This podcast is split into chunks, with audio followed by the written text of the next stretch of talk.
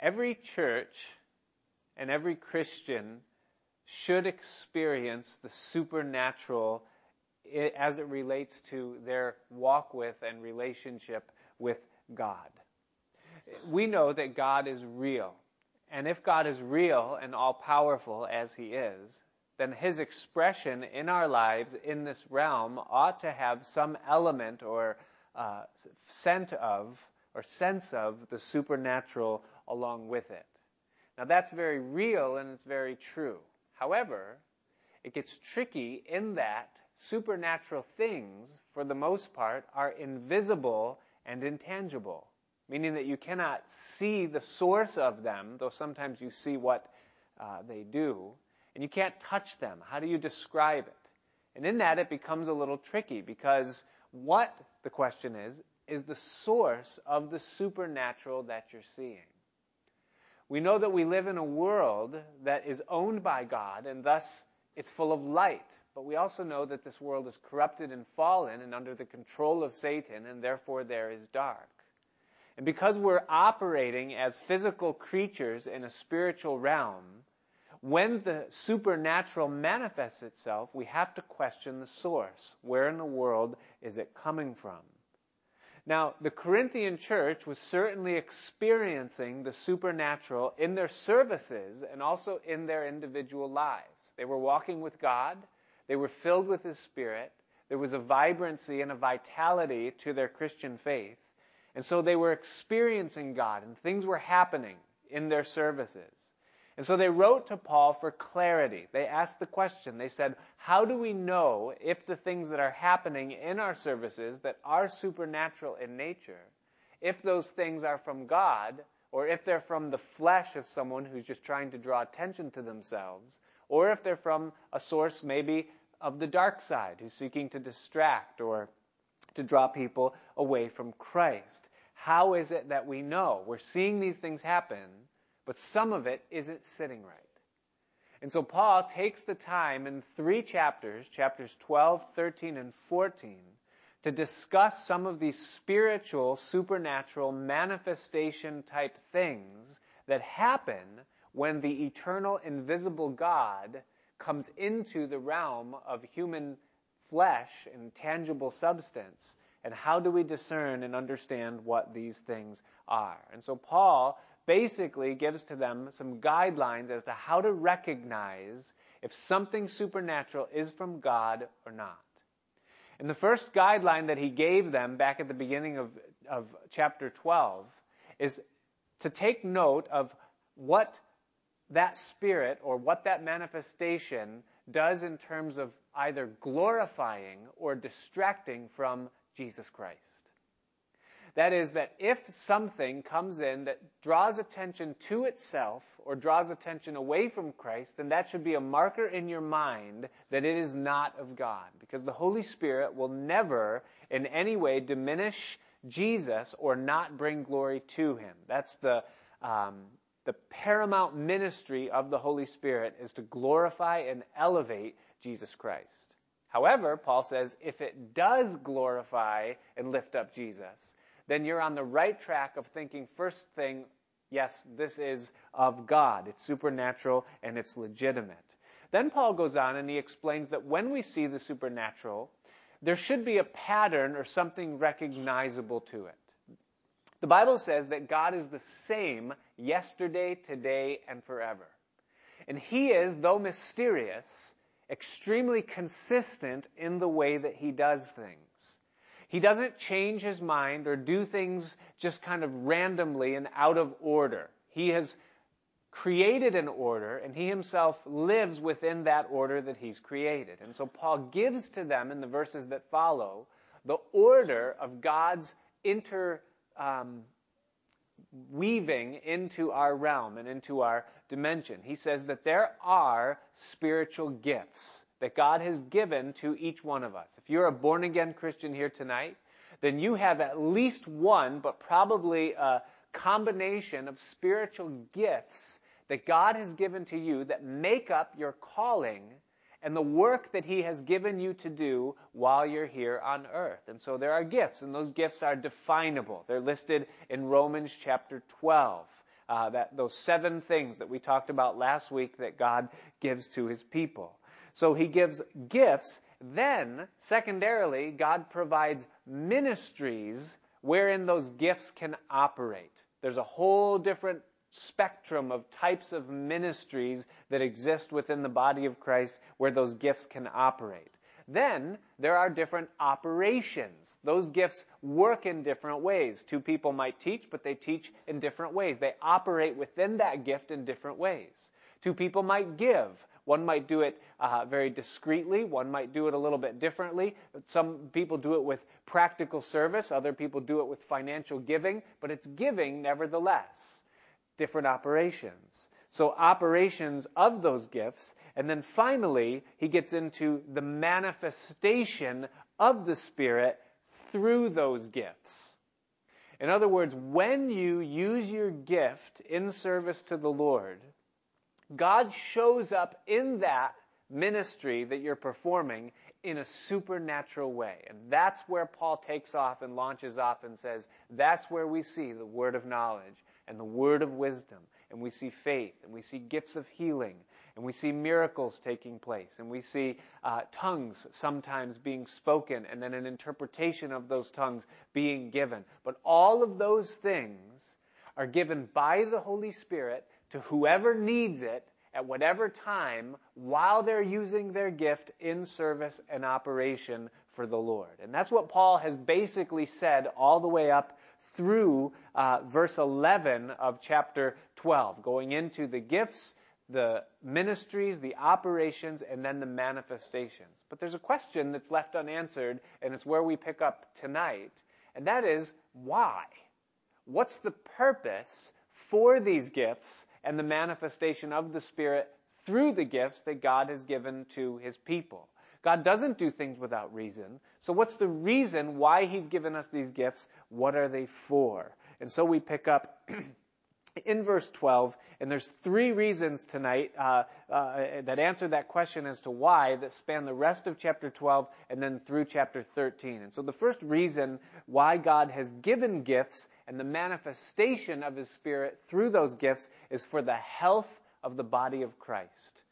And so he begins in chapter uh, 12, verse 12, saying this. He says, For as the body, and he's speaking of the human body there, that, that's your body and my body, this carcass that you and I uh, indwell and inhabit and, and, and uh, take care of so carefully. He says, For as the body is one, and has many members, many parts. In other words, your, your body is one body, but it has a hand, it has a head, it has feet, it has toes, it has internal organs, it has a bone structure, it has a nervous system, it has a digestive system. I mean, you, it's almost innumerable if you were to begin to uh, um, segregate and, and just label each part of the body and, and what it is. There are thousands of body parts that make us what we are. But yet all of those things work in tandem to make one. And that is us. It's, you. It's who you are. All those things work together. For the body is one and has many parts, and all the members of that one body, being many, are one body, he says, so also is Christ. For by one Spirit, and that's singular, are we all, that's plural, baptized into one body, that's singular. Whether we be Jews or Gentiles, whether we be bond or free, and have been all made to drink into one spirit. For the body, the body of Christ, is not one member, but many. Not one part, but many. And so just like a human body has those thousands of parts that all work in tandem to make one person, so also the body of Christ is designed by God that every one of us, as individual, as what our face looks like or what our fingerprint says that we are, and, and our gift and our calling and the place where we're going to serve and bear fruit and bring glory to Him and attain joy in that service for ourselves, all of those things work together with every other part of the body to make us that one body of Christ all baptized by him into one body through one spirit for one purpose to glorify Jesus Christ. He says, Now therefore, in light of that, looking introspectively at ourselves in verse 15, he says, If the foot shall say, Because I am not the hand, I am not of the body, is it therefore not of the body? And if the ear shall say, Because I am not the eye, am I not of the body, or I am not of the body, is it therefore not of the body? In other words, here's the first thing that can happen to a person that is in the body of Christ, that has a gift and a calling, is that they might think, well, I want someone else's calling. I, I know God has made me. The Bible says that He knows the number of hairs that are on my head. The Bible says that He knew my substance in the frame of my being while I was yet in the womb. The Bible says that He knew all of my days before any one of them was ever figured out, and that my name was written in His book before the foundation of the world. Every single thing that I am is known by Him. The Bible says in Ephesians chapter 2 verse 10 that he has before ordained good works that I should walk in them. So everything in my life is already known by him and everything that I've been given spiritually by way of gifts and opportunity and even the time in which I live within the world, all of that has been ordained by God. And I have a choice. I can either embrace what it is that he's made me and what he's given me or I can say, well, I don't really like that calling and I'm impressed by someone else's, and I really wish that God had made two of someone else and none of me. And that would make me a whole lot happier. And by saying that or even possessing that attitude, what you are essentially saying is, well, I am an ear, but I want to be a foot, and so because I can't be a foot, I'm going to choose not to exercise my faculties as an ear. Now, what if for one moment your human body did that? What if all of a sudden your hand decided that it didn't like to be the hand, and so therefore it was no longer going to serve the purposes of the body? Now, what would that do? It would frustrate the rest of the body, wouldn't it? And it would also incapacitate the rest of the body and make it less effective than it should be. God gave us two hands because we need two hands. And if God made a part for the body and put it in the world, then that means that that part of the body has a place to serve and if it chooses not to fulfill that role because it doesn't like what that calling is, then it's a hindrance to the whole body in totality. And God certainly wouldn't want that, and it makes the body less effective. Paul says, listen, let's reason together concerning this. Verse 17. He says, if the whole body were an eye, then where would the hearing be? And if the whole were hearing, then where would be the smelling? Every part is essential. It's necessary. And furthermore, he goes on in verse 18 to say, But now has God set the members, every one of them, in the body as it has pleased him. In other words, God's the one who's chosen you and made you who you are and placed you in the body of Christ with what he's given you for his pleasure and his service. Now, here's the catch concerning that. Now, that should be enough, because isn't he worthy that if he wants me doing something, then no matter what it is, that he's worthy that I should operate within the role that he's made me. If he hasn't brought me to heaven yet, then he must still have something for me to do, right? But the other side of that is this, and here's the, here's the, the glory in it, is that his pleasure is our pleasure. The Bible says in Revelation chapter 4, verse 11, it's when the, the, the, elders cast their crowns before the one that's on the throne, when all is said and done. And they, they, they throw their crowns before him and they say, You are worthy, O Lord, to receive glory, honor, and power, for you have created all things, and for your pleasure they are and were created. So all things were created for his pleasure, which means if we're created, we're created for his pleasure. And here, Paul is telling us that the gifts and calling that he's given to us also serves his pleasure. Now, that's his pleasure. But the Bible says that he lives in us. He doesn't operate independent of us and just send us on a mission and we fulfill that mission apart from him. But the Bible says that Christ indwells us by his Spirit and that he does the work through us. So if he lives in me, then if he's pleased, then it stands that I would also be pleased because he's in me. And so here's the glory is that when you discover what your gift is, and you embrace it and you begin to serve and operate within it, no matter what it might be and no matter how contrary to what you think you want to do as that might be, when you do it, you're going to find that that's the very thing that you were made for, and it's where you find the most purpose and, and most meaning within your life. Because that's what He made you to do. I find it interesting how often I don't know what I really like best. I think I do. And I kind of look down the list or look at the menu. Do you ever do this? You go to a restaurant and you don't go to a restaurant all that often, and so you don't want to mess it up. And so you look at the whole menu and you scrutinize, you narrow it down to three and then two, and then finally you reluctantly make your decision and you think, okay, this is it. This is going to be the thing I want. And you order it, and then you want what the person across from you has. And you realize you got the smallest portion, you know, item or, or something. It's so frustrating because we just don't know all things like God knows all things. And there's been so many instances in my life where what He's chosen for me that I would never have chosen for myself has been the thing that I've enjoyed the most. And so if God has given you a particular gift or calling, then to use it, you're going to find that that's the very thing that you were made for. Because it's His pleasure. And if it's His pleasure, then that translates into your pleasure. He has placed all the members, every one of them, in the body as it has pleased Him. And if they were all one member, then where were the body? In other words, if every part of your human frame was not what it was, and every single part of your body was a nose or a big toe, then what would that make you? It would make you dead and useless. And so it is in the body of Christ, is that if every part isn't isn't embracing what it was made to be and then operating within the service that God has called it to, then the body becomes ineffective or defective, even worse, or stagnant or crippled.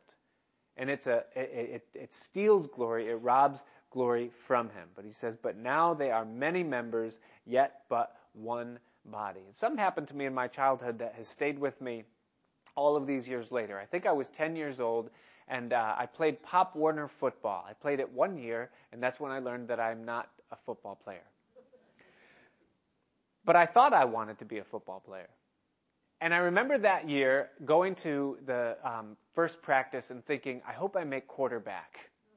And I was a late developer, so I was, you know, a real young um, and small frame for, for even the rest of the people that were there that were that age. And I got there, and I realized real quick that I was kind of the low man. Um, but I still hoped, you know.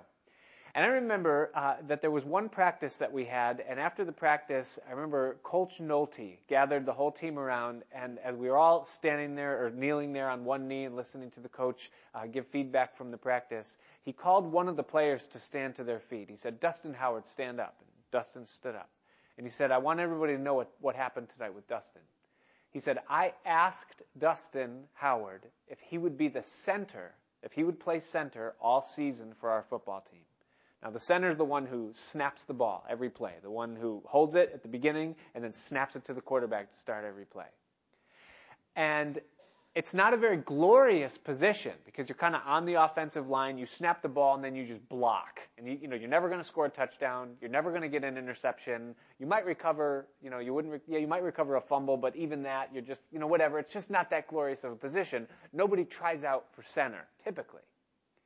But Coach Nolte made him stand up and he said, I, I, I just want to recognize that Dustin's response when I asked him if he would play center is he said, I will play it with all my heart every play that I'm allowed to play it, coach. And he said, that's an honorable thing that Dustin has done. So he's the center for the football team. And I share that story with you because as I was kneeling there, way on the outside of that huddle, I thought to myself, what a fool that he would sell himself short like that and play center. But do you know what? Do you know what position I played? I played on the blue offense nose guard. What that meant is that I played a mandatory six plays per game because my parents paid the fee to get me in. Blue, blue offense was second string. Second string on the offensive line, and I had the worst season of my life. Dustin touched the ball every play and was in the huddle every offensive play of the entire game. He was the wise one. I was the idiot. And for anyone in the body of Christ to say, well, I'm not the mouth or I'm not whatever, you know, and I want, I wish I was this or I had the gift of prophecy, but really I just have a gift of administrations and who really likes that anyways? It's so boring. And anyone who says, I'm not going to serve in the capacity that God has given me to serve because I don't like it or because there's no recognition in it is taking themselves out of the greatest opportunity that you'll ever have in your life. And that's to glorify God with something that He has given you.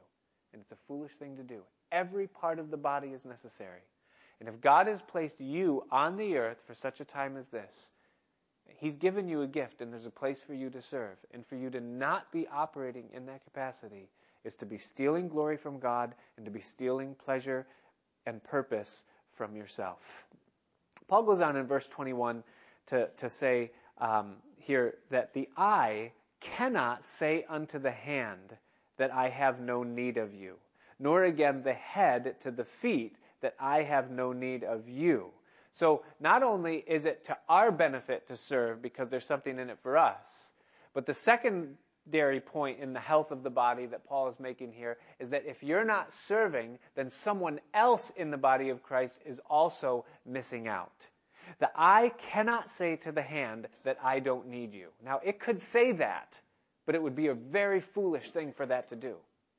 Because imagine you go to the dinner table, you know, and you look at something and you, your eye sends a message to your brain of what that is that you're looking at, and your brain says, I want that your, your, taste buds have already sent the message to your brain, and your nose uh, smelling senses have already worked in tandem with those things to say, I want that. And so your eye sees it where it is, identifies it, and then now the brain sends the message to your hand to reach out and grab the fork and put it on the plate so that your mouth can then eat it, your digestive system can digest it, and your body can be edified and satisfied.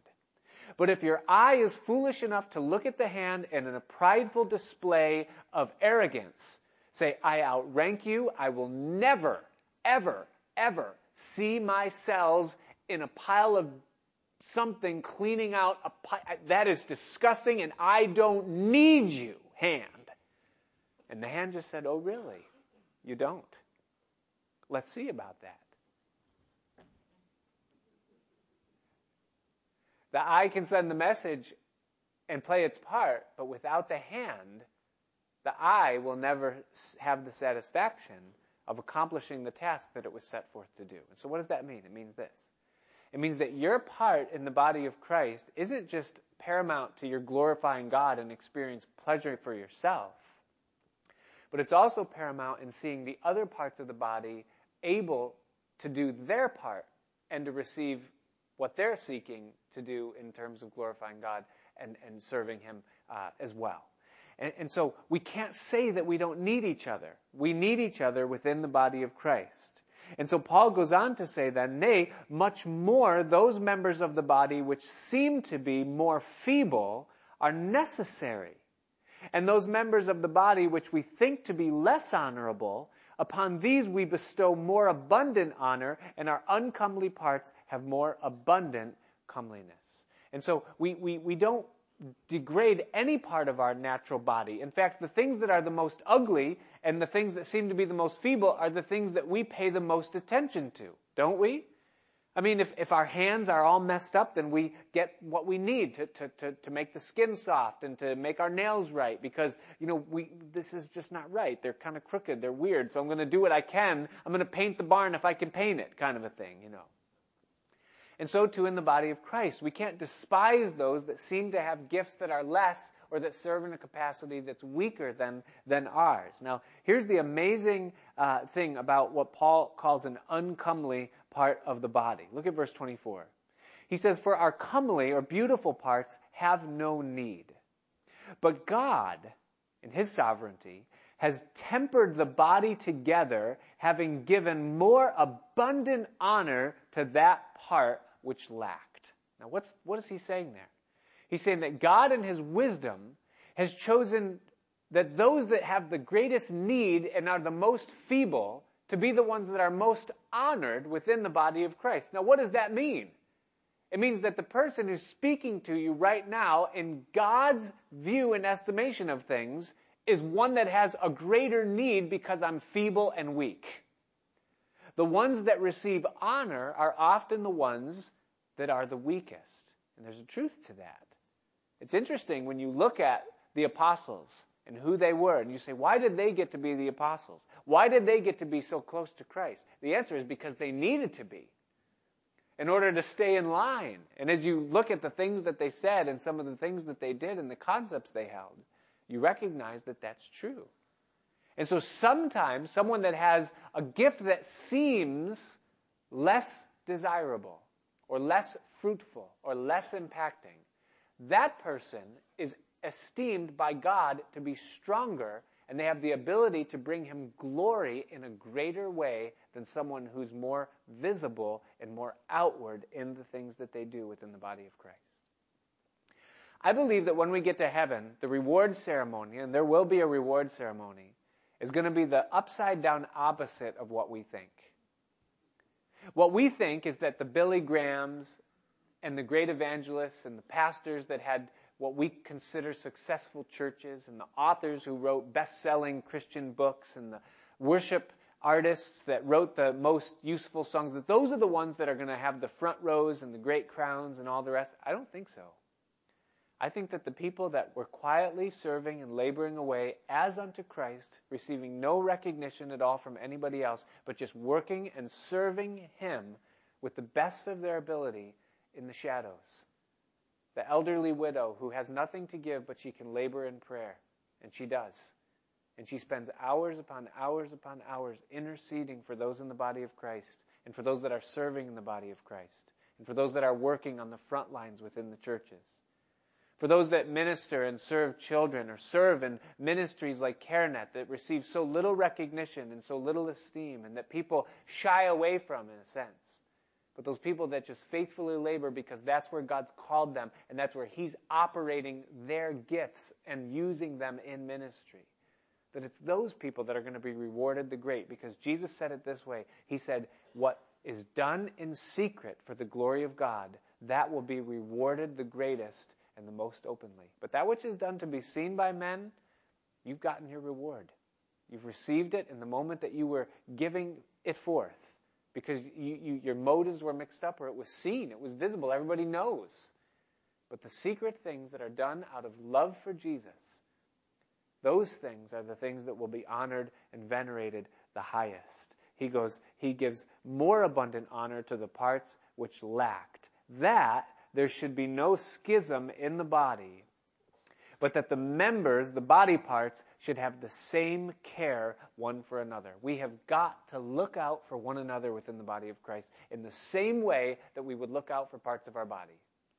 If we stub our toe, I mean, our, there, I don't think there is a body part that is more feeble than a toe, especially the little toe. I mean, when's the last time you looked at your little toe? I would go out on a limb to, to wager here that most of us, our little toenail is like a quarter inch long because that's how long it's been since, you, you know, we, we don't care. It's our little toe. But when you stub your little toe, don't you know it? And doesn't the rest of your body care that your little toe hurts? It does. Because it's part, it's part of us. You say, well, just cut the thing off, you know. No, we wouldn't do that. You know, we, we need it. We love it. You know, I say that to my kids when they hurt something. You know, if, you know, the, the little hurts, not the, well, sometimes I say it for the big hurts too, but, you know, they go, ah, and they bang something. I go, yeah, I'll go get the chainsaw. And they go, why, why? So I'll cut it off. Then it won't hurt anymore, you know. No, no, no, don't cut it off. It doesn't hurt that bad, does it? No, it doesn't hurt, you know. No, we need it. He says we should have the same care one for another, and whether one member suffers, all the members suffer with it, or whether one member be honored, then all the members rejoice with it. And so God has given gifts to the body of Christ, and He manifests Himself through those gifts for the strength of the entire body of Christ at large. We're dependent upon one another, and we're dependent upon one another's gifts. And let that be an exhortation to each one of us, especially if we're not serving in the capacity that we could be according to the gifts that God has given us. Your gift is needed in the body of Christ. And if you're not using it, someone else is suffering because of it. And so God manifests himself for the sake of the health of the body. The second reason why he gives these manifestations of himself uh, by way of the things that we looked at last week uh, is in verse 27 through the end of the chapter, verse 31, and that is also for the work of the ministry. Now, the body of Christ, what we are sitting here tonight, we are called to minister and serve one another. We have to do that. That's part of what we're called to. But we're also called to reach the lost. And there's a ministry that, that we've been called into to further the cause of Christ and the church. And so the gifts of the Holy Spirit and the manifestations of the Holy Spirit are given also for the sake of furthering the gospel. Notice in verse 27. He says, Now you are the body of Christ and you are members individually. And God has set some in the church, first apostles, secondarily prophets, thirdly teachers, after that miracles, then gifts of healings, helps, governments, diversities of tongues. And so Paul gives a list now, not of gifts, but of actual offices that can be possessed by people within the church. Titles that are given by God to people that have gifts. And notice the first he says apostles. Now, in the New Testament realm, there are apostles, but not in the context that we would think of as the twelve. You know, we think of the twelve apostles, those that were hand selected by Jesus Christ. And in that regard, there are no more apostles that can say, well, I have apostolic authority, like someone like Peter or James or John. There are no more apostles in that regard. There was one apostle that was sent by the Father, and that is Jesus Christ. It says that in the book of Hebrews. It talks about the great apostle and high priest of our profession, Jesus Christ. There was one apostle. There were 12 apostles that were sent by the Lamb. That would be the 12 that we read about in the Gospels, and probably it also includes Paul being the one that replaced Judas. Maybe, maybe Matthias, the one that drew the straw. Uh, you know, that's another debate for another Bible study. But there were 12 apostles of the Lamb in that regard. But there are today apostles that are sent by the Holy Spirit into the world, representing the church to serve God's purposes. Now, what is an apostle? An apostle is one who lays the foundation or the groundwork for a work of God in a particular context. Now, Martin Luther, I believe, was an apostle in the context of the Reformation. That is, that God was going to awaken the church and revive it in those ages and bring the Word of God back, back to the forefront and put a, a, a nail into the orthodoxy that was the church in those days. And so as Martin Luther wrote those 96 theses and nailed it on the door, uh, you know, of that, that um, uh, monastery there in, in Germany, when he did that and, and his ministry ensued, God used him as an apostle to bring forth the Reformation and lay the foundation for what it would become. And God has done that throughout church history. That could also apply on a smaller stage. Someone who moves into an area and pioneers a local church body that God blesses and pours out His Spirit upon and lays a foundation for a work of the Spirit in that particular region or area. We hear about awakenings that happen in different parts of the world at different times. We hear about the revivals that happened in Wales. We hear about the Jesus movement that took place on the West Coast some 50 years ago now. And there's things that happen all the time, and God uses Christians to bring those things to bear. And so someone who God uses to establish a work in that regard would be considered an apostle in the New Testament context. They lay the foundation or the groundwork for a particular work of God. Then he goes on to talk about prophets. Prophets are those that speak by the Spirit of God. In 1 Corinthians chapter 14 verse 1, which is just, we're going to get into it next week. It'll be the very beginning of our Bible study. Paul the Apostle is going to say to us there that he that prophesies, and he defines it for us, speaks unto men for edification, exhortation, and comfort. And so when someone speaks forth by the Spirit of God, they're exercising the office of prophecy or the office of a prophet. It's not necessarily someone who says, Thus saith God, and then speaks of some future event.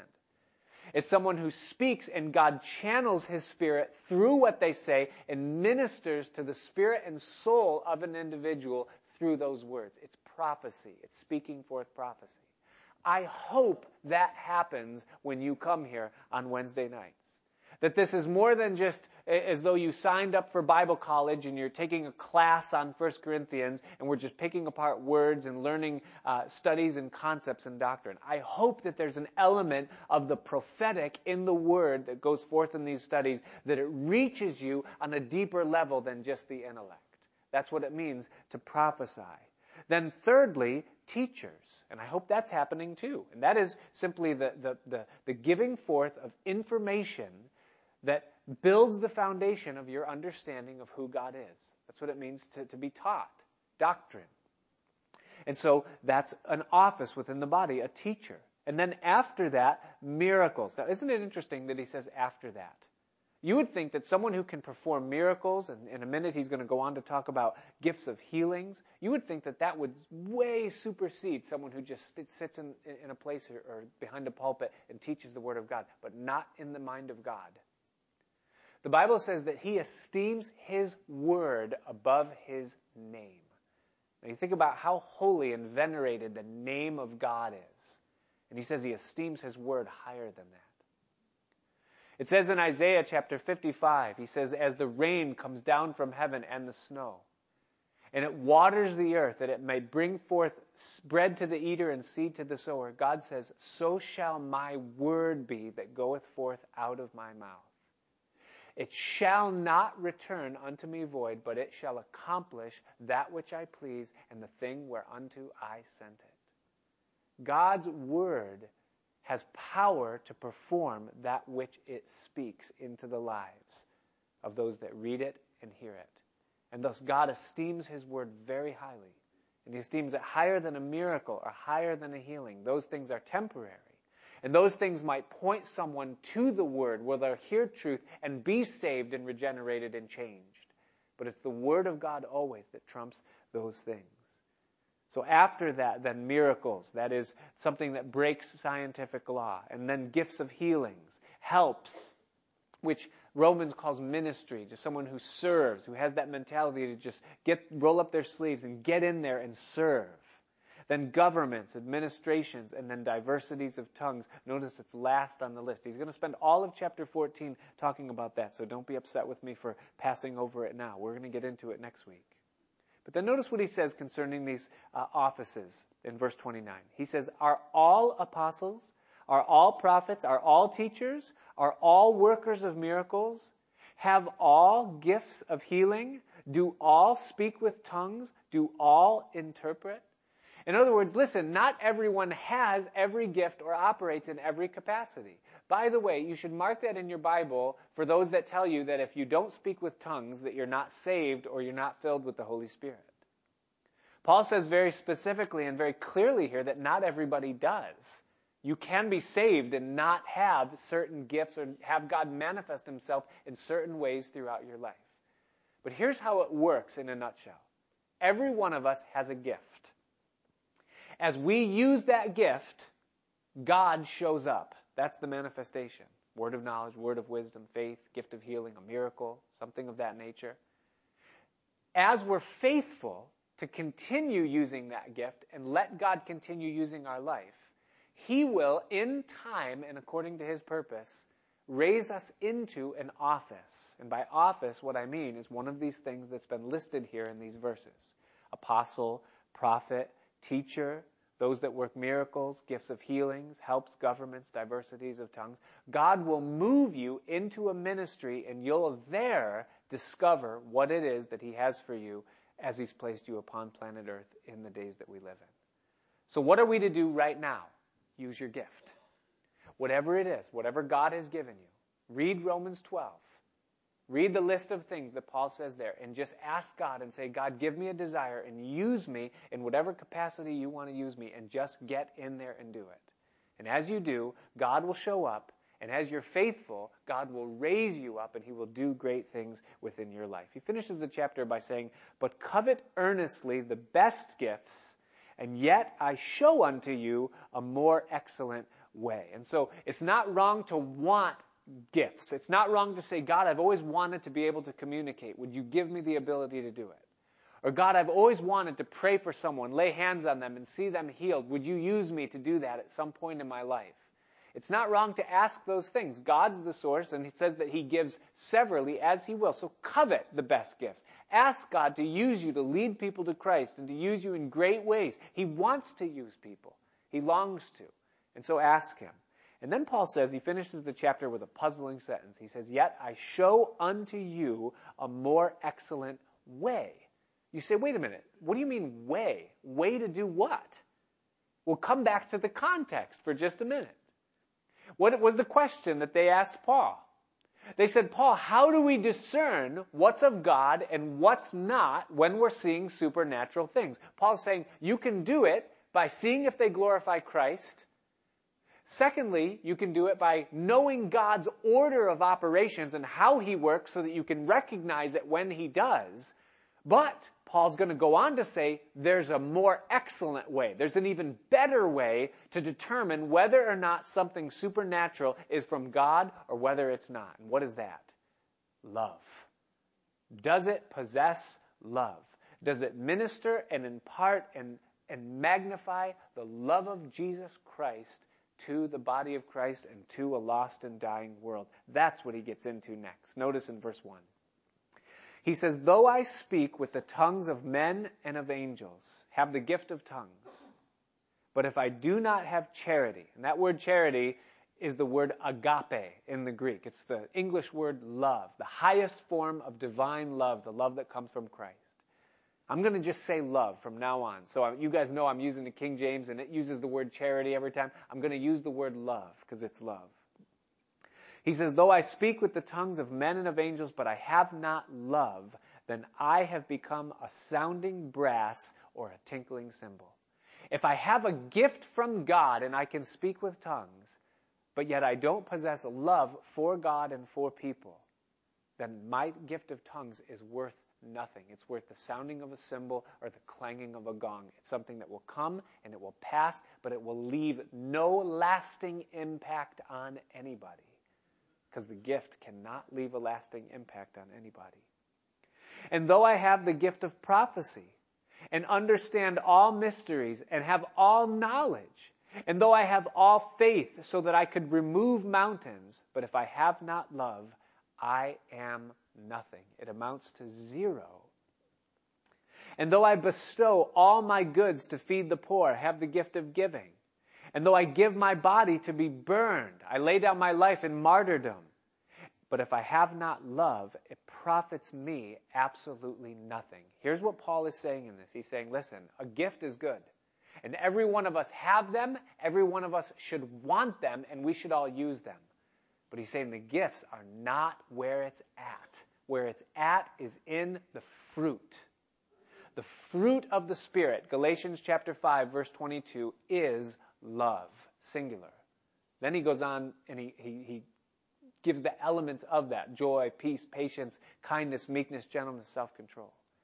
But the fruit of the Holy Spirit's work in a life of a Christian is love. And that's what it is that needs to be imparted and ministered. And so the purpose, and listen, if you hear nothing else, hear this.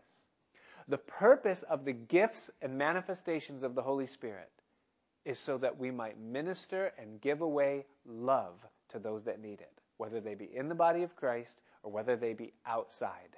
It's love.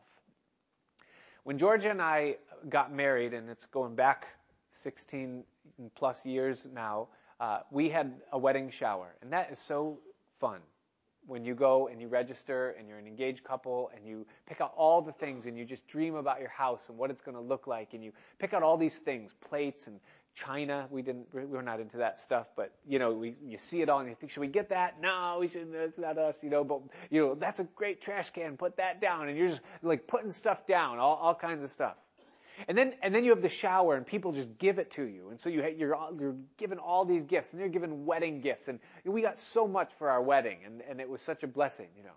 But can you imagine if after our wedding, we invite you over to our house for dinner? We want to share a meal with you. And so we get so excited. We're like, oh, I can't wait to show everyone our gifts. And, and so we get out the finest plates and the finest cups and the china and the, and the silver, the nice, and the, the napkins that you have to put in the washing machine that you only put out when the people you really like come. And, you know, you just really deck out the table and you're just, I can't wait to blow everyone away with the quality of these gifts that we received. And then they come to your house and they, they open the door and they, they look and their jaw, boom, it drops. They look at it and they go, wow, whoa, those are some impressive gifts that you have there on the table. You're like, yeah, I know. Isn't it great? These are awesome. These are ours. We own them. We get to keep them. And they'll be here next time if you ever come back. You can look at them if you want, or you could take a selfie with them, but they're ours. You know, these are our gifts. You know, that, this is ours, our gifts. And they say, wow, they're a little bit jealous. They're glad to be there, but they wish they had gifts that good, you know. And so they sit at the table but then all of a sudden you do this, you, you go and you go around the table and you pick up every plate, and then you pick up all the glasses and the silverware and the napkins, and you put it all away, and you put it carefully back in its in its container, and you know you're sitting there going, what in the world are they doing? And so now all that's there is the bare table, and you disappear into the kitchen.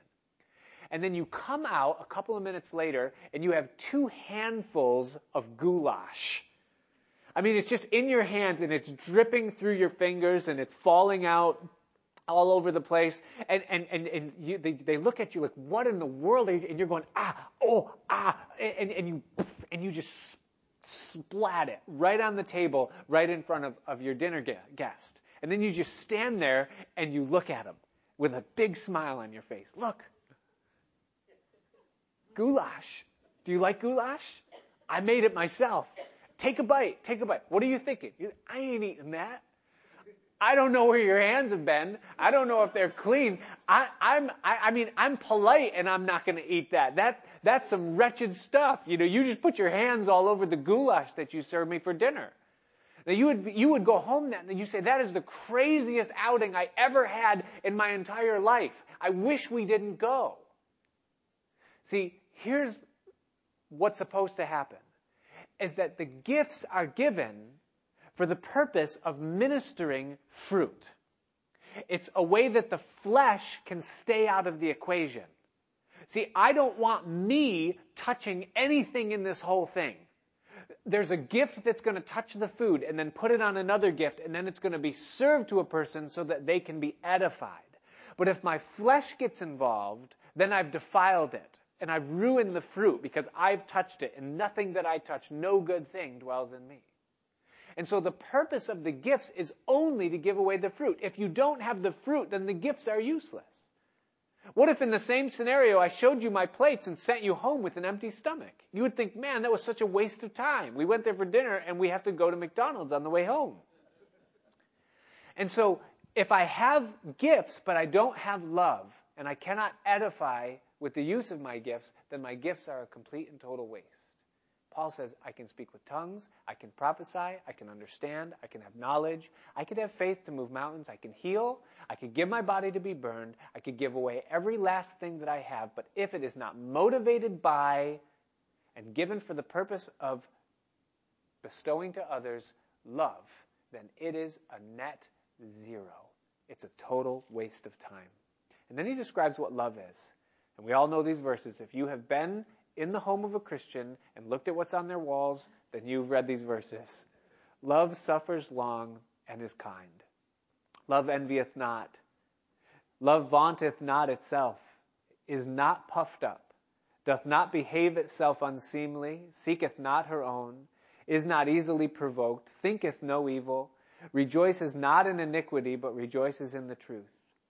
Love bears all things, love believes all things, Love hopes all things. Love endures all things. Love never fails.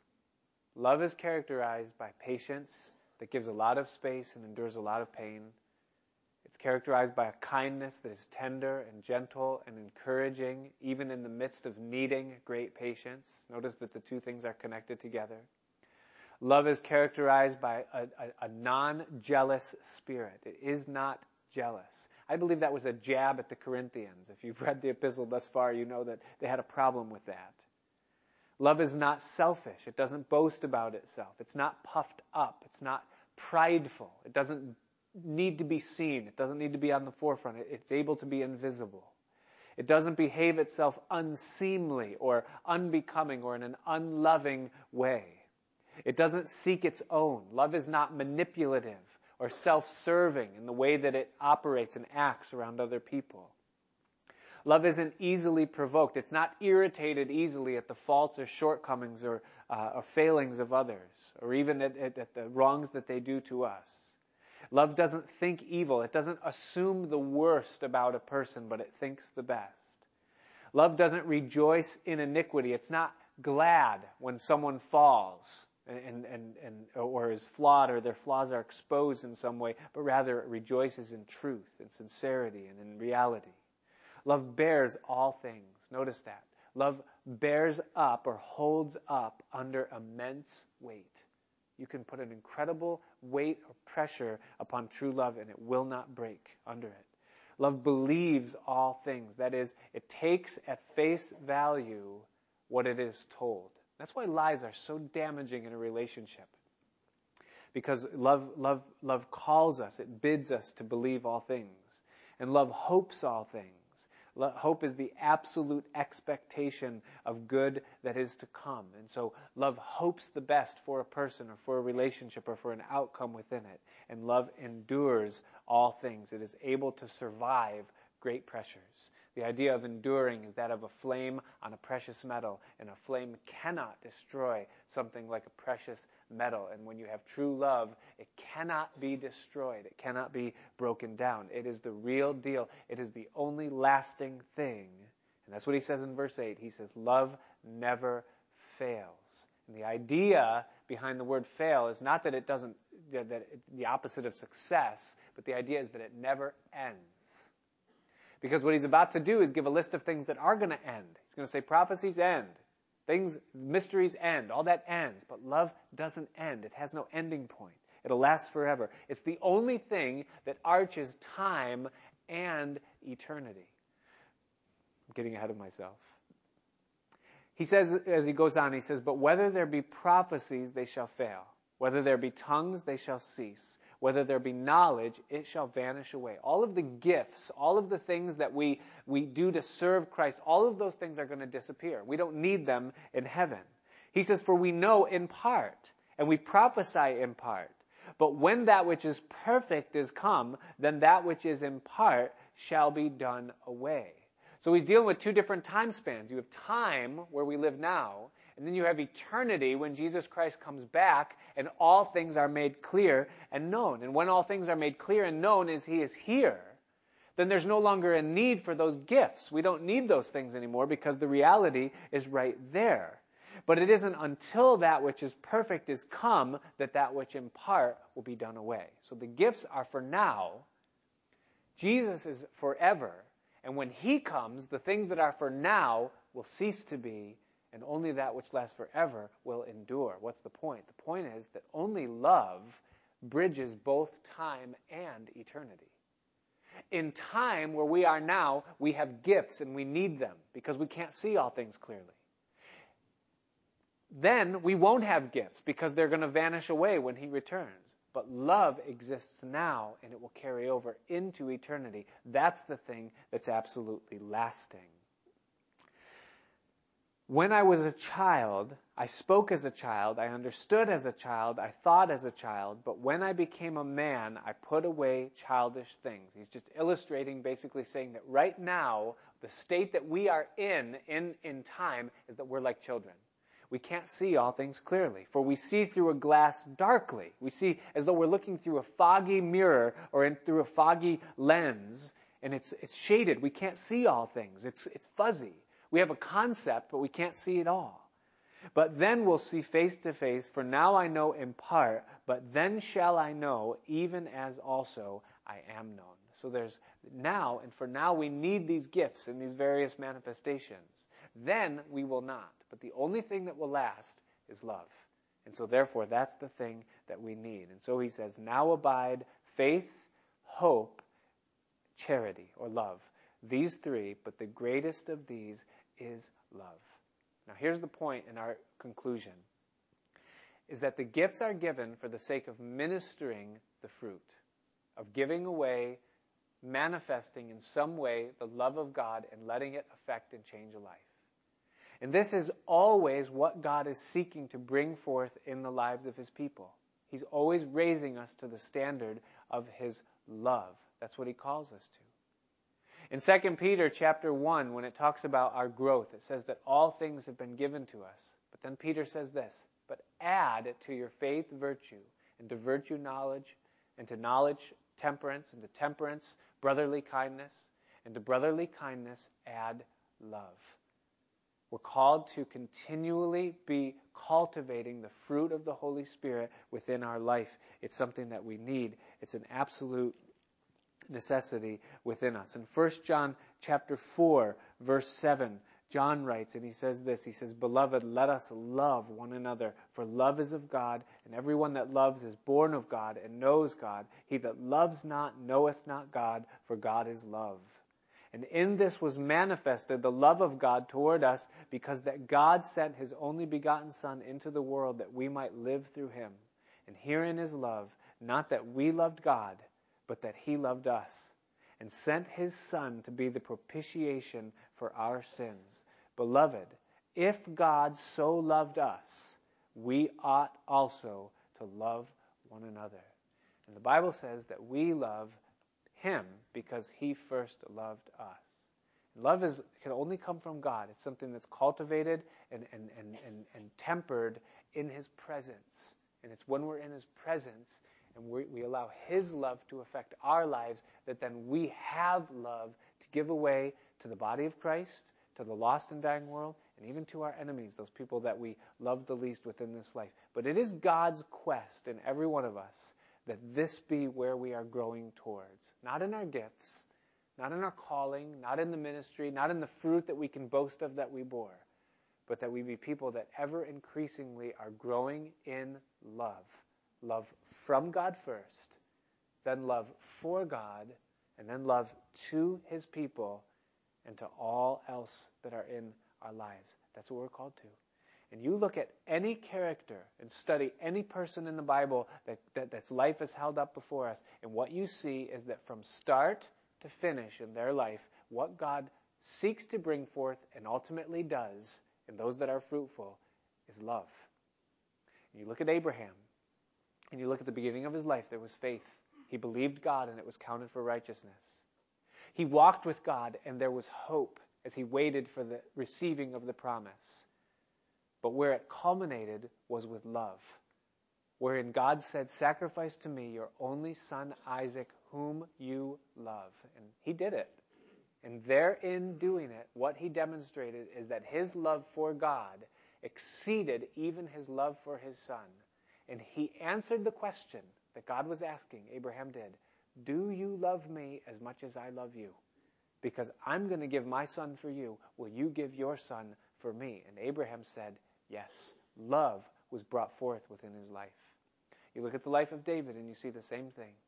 You see faith in David's life when he was a young man and Samuel dumped a horn of oil on his head and said, God has a plan and a calling. You see hope in David's life as he endured the furnace of affliction when Saul was chasing him down to persecute his soul and to take his life. But you see, on that day, when Saul's life was taken, it says that David wept over the news of Saul's untimely death. And he said, Oh, the strength of Israel. Why? Oh, how the mighty have fallen. And he wept on a day when his enemy was slain. And it says that the children of Israel took notice of it. In other words, they saw that in David was born forth the fruit of love and love for his enemies. And it was then that they anointed him king over the entire nation, when love was born forth in his life.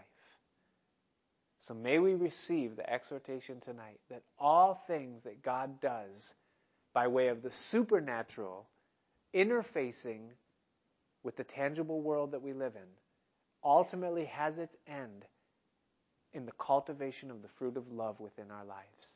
And may God give it to us. Father, we thank you tonight for your word. We thank you for what it teaches us week by week. And we thank you, Lord, that we can look through the lens of it and see life clearly and what it's all about. And so much, Lord, of what you do makes sense as we consider these things and the things that you're bringing us through. And so, Father, I pray tonight, Lord, first that whatever gift we might have, that we wouldn't lay dormant and sit on it and not use it. And then also, Lord, that this precious fruit of love would be so evident in each one of our lives, that we would be a loving church, that we'd be loving individuals, that as husbands we would love our wives like Christ loved the church, that, Lord, we would just have such a love for all of the people in our life, even for our enemies. And we know that only comes from you. So we ask you, Lord, right now for a fresh filling with your Holy Spirit. Not that we might manifest a gift in some way, but that, Lord, we might know the love of Christ which passes knowledge, and that we might be filled with the same unto giving it away. And so we ask these things tonight, Lord, and pray your will be done within our lives. In Jesus' name. Amen.